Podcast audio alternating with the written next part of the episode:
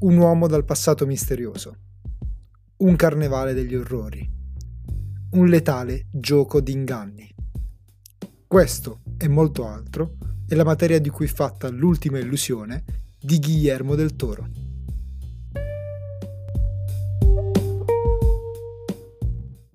Ciao e bentornati al McGuffin Video Store. Io sono Stefano, sono l'host di questo podcast e come sapete sono qui per consigliarvi ogni volta dei titoli da recuperare. In questo caso parlo di un film abbastanza recente, infatti vi consiglio uno dei film candidati agli Oscar per miglior film eh, di questo 2022. Si tratta dell'ultimo film di un regista che ha un'impronta autoriale molto personale e che a me affascina molto. Il gotico, l'orrore, fuso al dramma umano, i Freaks nelle sue opere sono protagonisti o comunque personaggi centrali e a dirla tutta ero rimasto un po' deluso dal suo lavoro precedente, ma qui secondo me recupera alla grande. Sto parlando ovviamente di Guillermo del Toro e del suo Nightmare Alley, o La fiera delle illusioni, titolo molto meno azzeccato con cui è stato distribuito in Italia.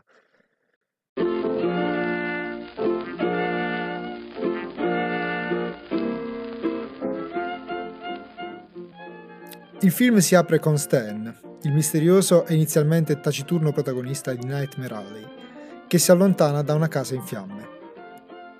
Nelle sue peregrinazioni, Stan si imbatte e si unisce ad un Luna Park itinerante, popolato da un sottobosco di personaggi grotteschi ma innegabilmente umani, con pregi e difetti del caso. Durante il suo periodo al Luna Park, Stan conosce Pete, un vecchio mentalista da cui impara i trucchi del mestiere. Una volta lasciato lo show itinerante, Stan si esibirà con gran successo negli ambienti dell'alta società. Ma l'incontro con la psicologa Lilith Ritter alzerà di molto la posta in gioco dei suoi trucchi e delle sue illusioni.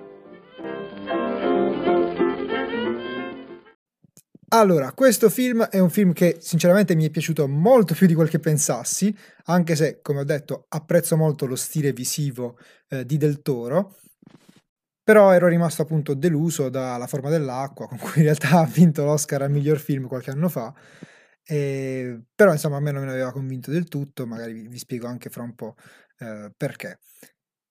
Quello che mi interessa qui è riassumervi i punti forti di questo Nightmare Alley o La Fiera delle Illusioni, come volete chiamarlo, che è un film che ti tiene incollato alla poltrona per tutto il tempo.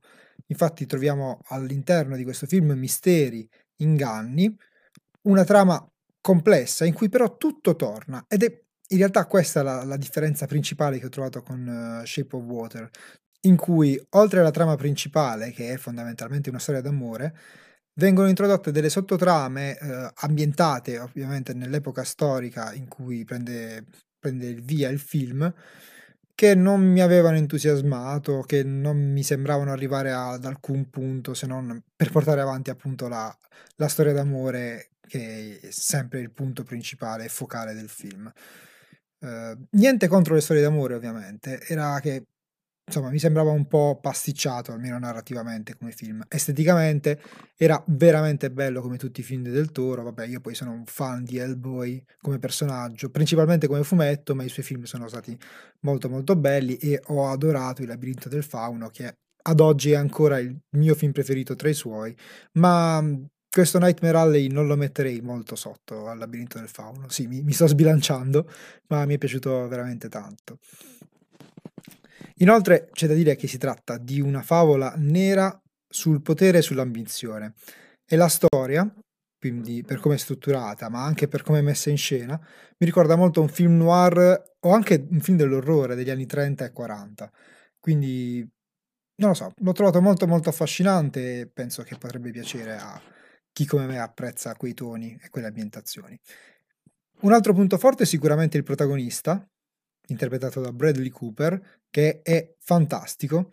Io mhmm, ho visto il film doppiato, ma sono sicuro che abbia dato anche vocalmente una prova incredibile. Mhmm, esteticamente è stato impeccabile, secondo me, per il personaggio che doveva presentare. e anche Christian Jansante che lo doppia in italiano, che è anche il doppiatore di Rick di Rick e Morty, o di Rick di The Walking Dead, o di Rocket nei, nei, film della, dell'MCU. È bravissimo, è sempre bravissimo. Sono entrambi riusciti a rendere bene il personaggio. Uh, devo dire, molto molto affascinante. Il protagonista Stan è un protagonista di cui all'inizio non si sa nulla e eh, soltanto andando avanti scopriamo chi è, quindi sia perché viene fatta luce sul suo passato, scopriamo a chi appartiene quel cadavere che ha sotterrato nella casa prima di darle fuoco, ovviamente non è uno spoiler, è proprio l'inizio, l'inizio del film, la primissima scena, sia perché le decisioni che prende, che influenzeranno ovviamente il futuro, eh, il suo futuro e le svolte successive del film, ci fanno capire che tipo di persona è. Ogni scelta che prenderà, che potrà essere giusta o sbagliata moralmente, delineerà un personaggio molto molto affascinante e soprattutto ho trovato proprio affascinante questo modo di raccontarlo. Viene anche raccontato in contrapposizione a eh, tre figure femminili che sono eh, fondamentalmente eh, la maga Zina, eh, la romantica Molly e poi c'è la terza figura, appunto la psicologa Lilith Ritter che avevo menzionato nel, nel riassunto della trama, che è fondamentalmente la vera e propria fan fatale stile appunto anni 30-40 di questa storia. Quindi con queste tre donne lui avrà questi rapporti differenti, ovviamente incontrerà anche altri tipi di personaggi che saranno chiave nel, nello sviluppo e soprattutto eh, che permetteranno al, allo spettatore di comprendere come si sta sviluppando questo personaggio, dove sta andando e perché arriva appunto ad un determinato tipo di evoluzione. E poi, sempre tra i punti forti di questo film, ultimo ma non per importanza, anzi per me è stato il, l'elemento principale, l'elemento che più mi ha stregato di questa pellicola, eh, è la resa visiva. La fotografia e la scenografia sono pazzesche, ogni ambiente è perfetto, nel suo essere uh, cupo e malinconico o decadente. E ad esempio penso a, a, Luna Park stesso, che è tremendamente uh, spaventoso, e se, se, fosse vero sarebbe terrificante, soprattutto per i bambini, o anche la Casa degli Specchi all'interno proprio del, del Luna Park, terrificante, lo studio della psicologa molto molto affascinante con quella immensa vetrata uh, che dà sul paesaggio innevato, il giardino innevato sul finale, cerco di non fare spoiler, di farvi capire eh, di quale scena è protagonista, ma ovviamente quando vedete un giardino innevato capite che è quello. le ambientazioni sono pazzesche.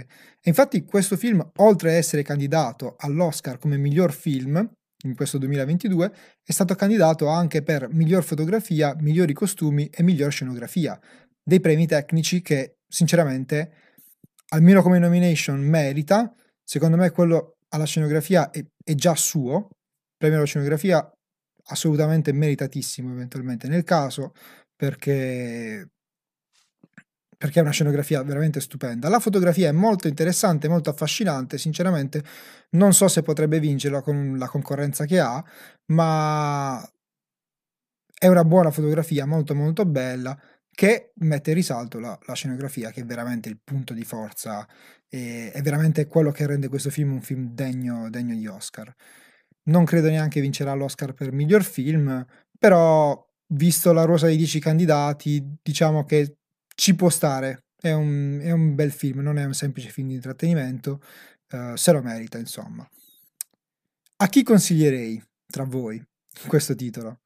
Sicuramente a chi ama i misteri e i noir, a chiame alle ambientazioni gotiche, tetre, ma che nascondono una certa umanità, anche e soprattutto all'interno dei personaggi. Dove lo trovate? Beh, questa puntata esce oggi proprio perché da oggi lo trovate disponibile su Disney Plus, perché io l'ho visto al cinema, però sono stato veramente tra gli ultimi a vederlo al cinema, ultimo giorno di programmazione, quindi non potevo consigliarvelo finché non, eh, non, fosse arrivato su una qualche piattaforma ed essendo un film distribuito da Fox ovviamente eh, arriverà su Disney Plus insomma.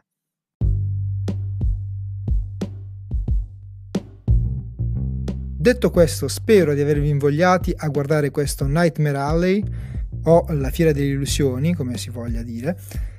Per me è un film che merita assolutamente una visione e ovviamente adesso che uscirà su Disney Plus sarà anche comodo recuperarlo, eh, magari lo rivedrò anche volentieri in lingua originale. Spero di avervi consigliato comunque un film che vi possa piacere, io ve lo, ve lo consiglio, ovviamente non, non ne parlerei se no. E grazie comunque per avermi ascoltato fin qui e ci vediamo nella prossima puntata con nuovi titoli qui al McGuffin Video.